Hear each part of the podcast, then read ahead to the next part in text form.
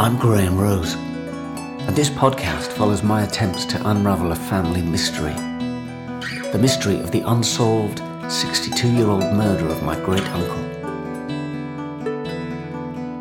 His name was Frederick Walter Jeffs.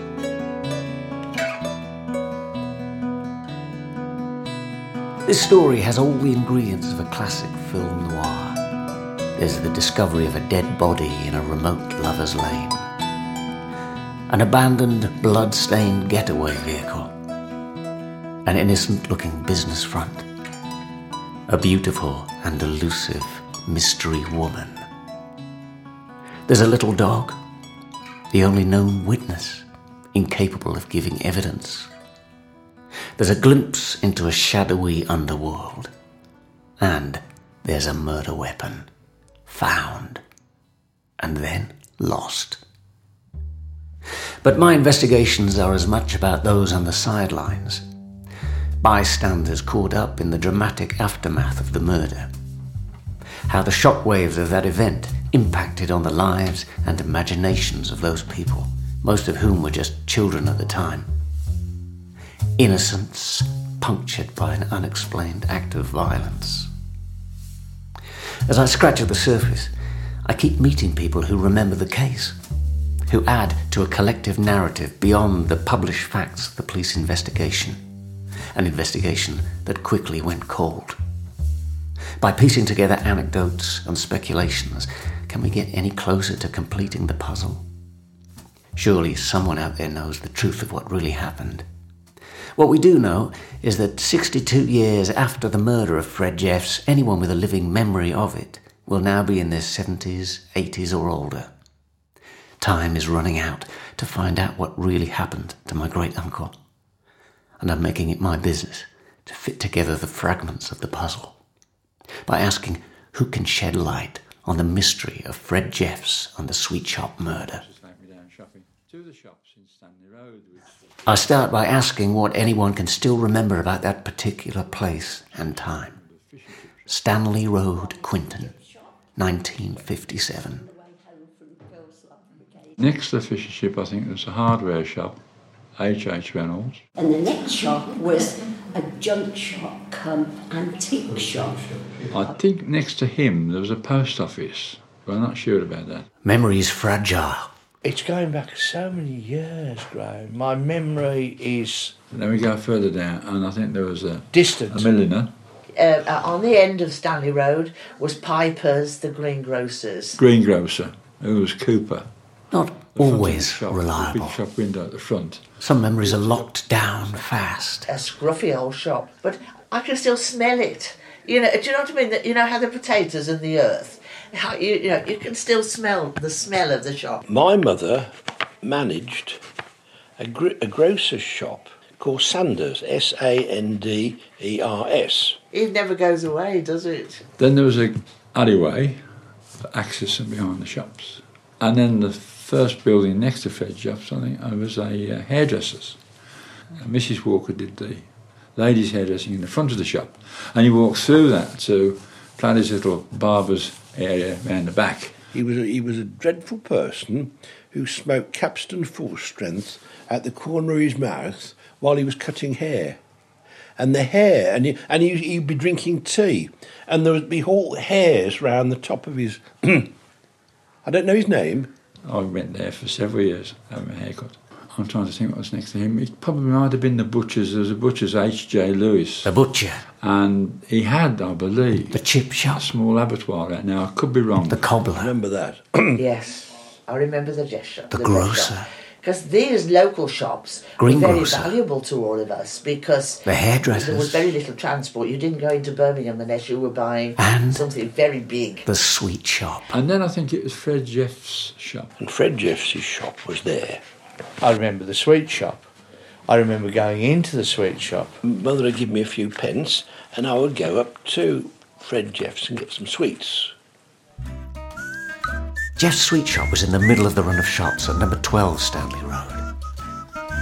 Facing the shop, you could see a gully on the right hand side with just enough room to drive a vehicle up it. It led to garages at the rear of the shops. This detail would become important later. These days it's a motor spares and cycle shop, but we'll visit that in a later episode. Back now to the subject of this episode Maundy Thursday. I first heard the name of Fred Jeffs when I was about 10 or 11. I'd been asking about my granddad's war years. His name was Doug, and he died a few months before I was born. I knew that he'd been a prisoner of war at an industrial processing site near Auschwitz, and that he'd survived a notorious death march back into Germany. But I was baffled when my nan told me that he'd spent time in the same POW camp as his younger brother, Fred. Up until then, I didn't even know he'd had a brother. So who was this Fred?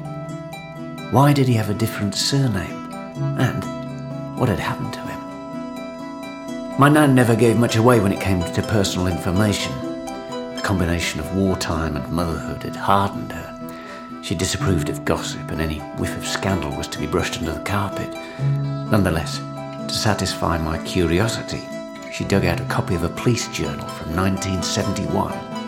In it, Chief Superintendent W. Worrell had written an article entitled Murder by Some Person or Persons Unknown. The apparent details of an historic murder case were laid out. The killing of Fred Jeffs.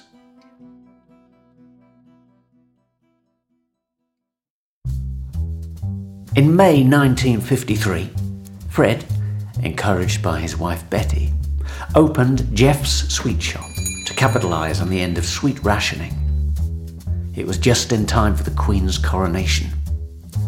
The shop was at number 12 Stanley Road, Quinton, one of the vast, sprawling interwar estates which pushed the city boundaries, allowing a growing population to escape the inner city back to backs. Helped out in the shop by his mother in law, Mrs. Cooper, half sister Ivy, and a part time assistant, Maureen, Fred Jeffs was running a tidy business, serving up the perfect antidote to 50s austerity sweets and chocolate. When the wind was right, all within smelling distance of the Bluebird toffee and Cadbury's chocolate factories. Clearly, I can see the counter and the dog. Yes, and and ser- being served and Youngsters of the you know, time the remember the shop affectionately. I seem to recall it being a very clean, bright, attractive shop.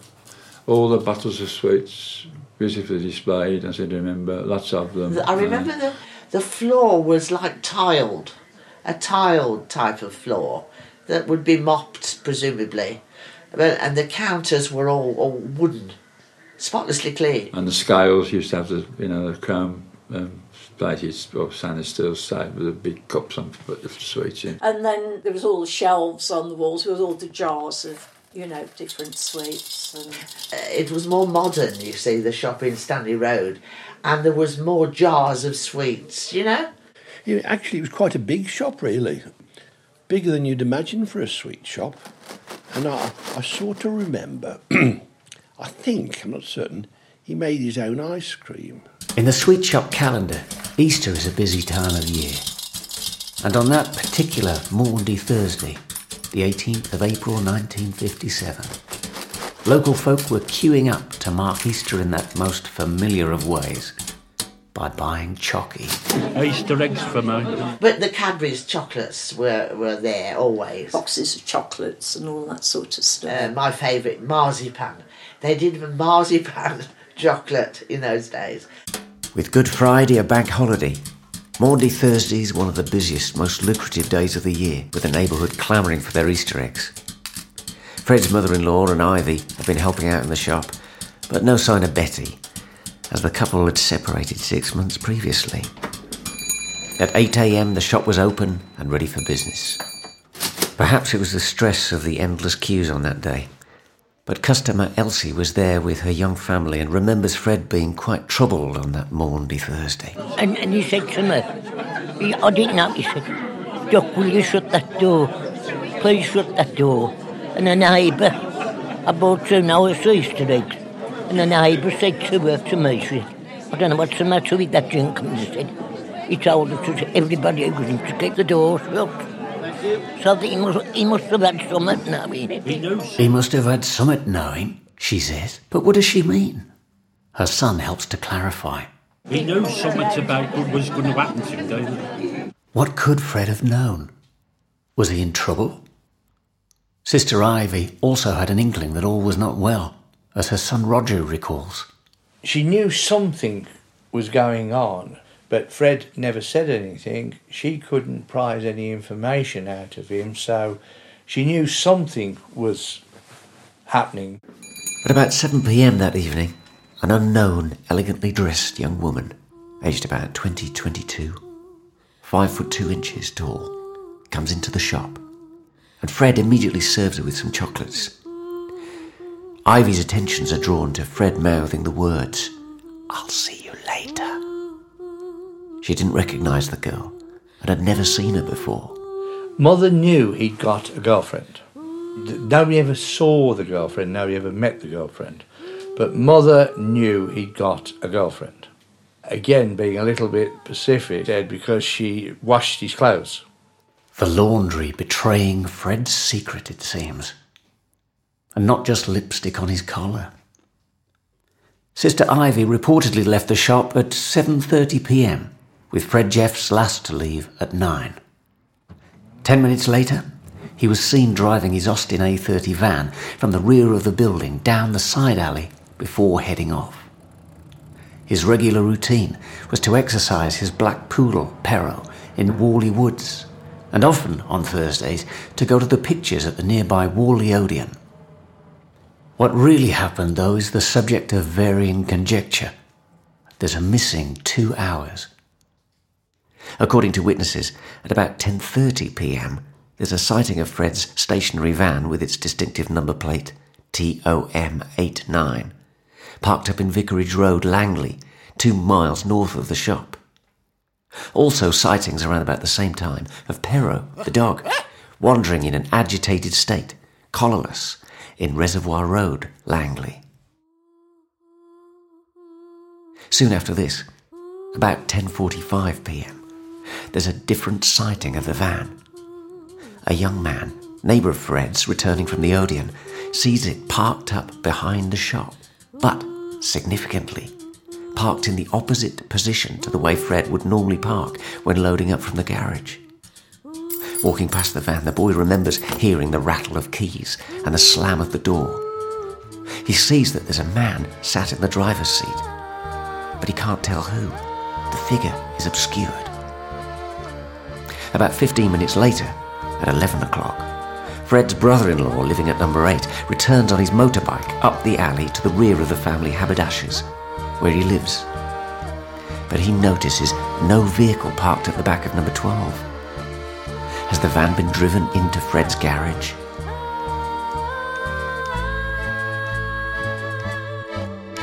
Hello, Graeme. Um, I believe you're investigating the murder of Fred Jeffs. I was actually out with my mother on the night of the murder.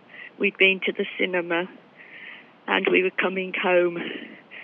Um, the police came round to interview us about it. Um, that's what I can tell you of my experience. I was only 11 at the time. Ten minutes later, at about 11:10 p.m., a woman passing the shop sees the van emerge from the driveway. The van halts and idles. A young woman emerges from the shadowy recess of the sweet shop entrance. She closes the door behind her and runs round to the passenger side of the van. She gets in and the van drives away, turning left in the direction of Hagley Road. Several hours later, possibly 4 or 5 a.m., a man on his way to work, to the early shift at Mitchell's and Butler's Brewery in Cape Hill, reports seeing an Austin van of the same description and hearing the screeching of tyres along Halfords Lane, Smethwick, as their van heads north in the direction of the Albion ground. The next sighting of the van will be around 6 a.m. on the morning of Good Friday. It's discovered abandoned in a side alley off Brantley Road, Witton, under the shadow of the Villa Grand and the vast Imperial Metals complex, some seven or so miles away as the crow flies from Stanley Road. Cold daylight reveals blood splattered across the offside wing, suggesting that an attack has taken place, and a mixture of blood and vomit in the rear of the vehicle that someone has vainly tried to wipe up. Whoever's been attacked was dragged into the back of the vehicle, where they made a temporary recovery, spilled the contents of their stomach, and then succumbed. The police forced their way into the shop and upstairs flat traced back to the owner of the vehicle at number 12 Stanley Road. All is undisturbed. The bed's not been slept in. The police issue an appeal. Where is Fred Jeffs? To find out what happens next, join us for episode 2 The Short Good Friday. Fred Jeff's The Sweet Shop Murder is created by me, Graeme Rose, with original music and sound design by Fox and Rocha, and direction from Steve Johnstone. This podcast series is made possible with the support of Black Country Touring, and the original theatre production was supported by the Birmingham Rep and the Arts Council of England. If you'd like to rate, review, or tell us who done it, please get in touch. Hashtag Fred Jeffs.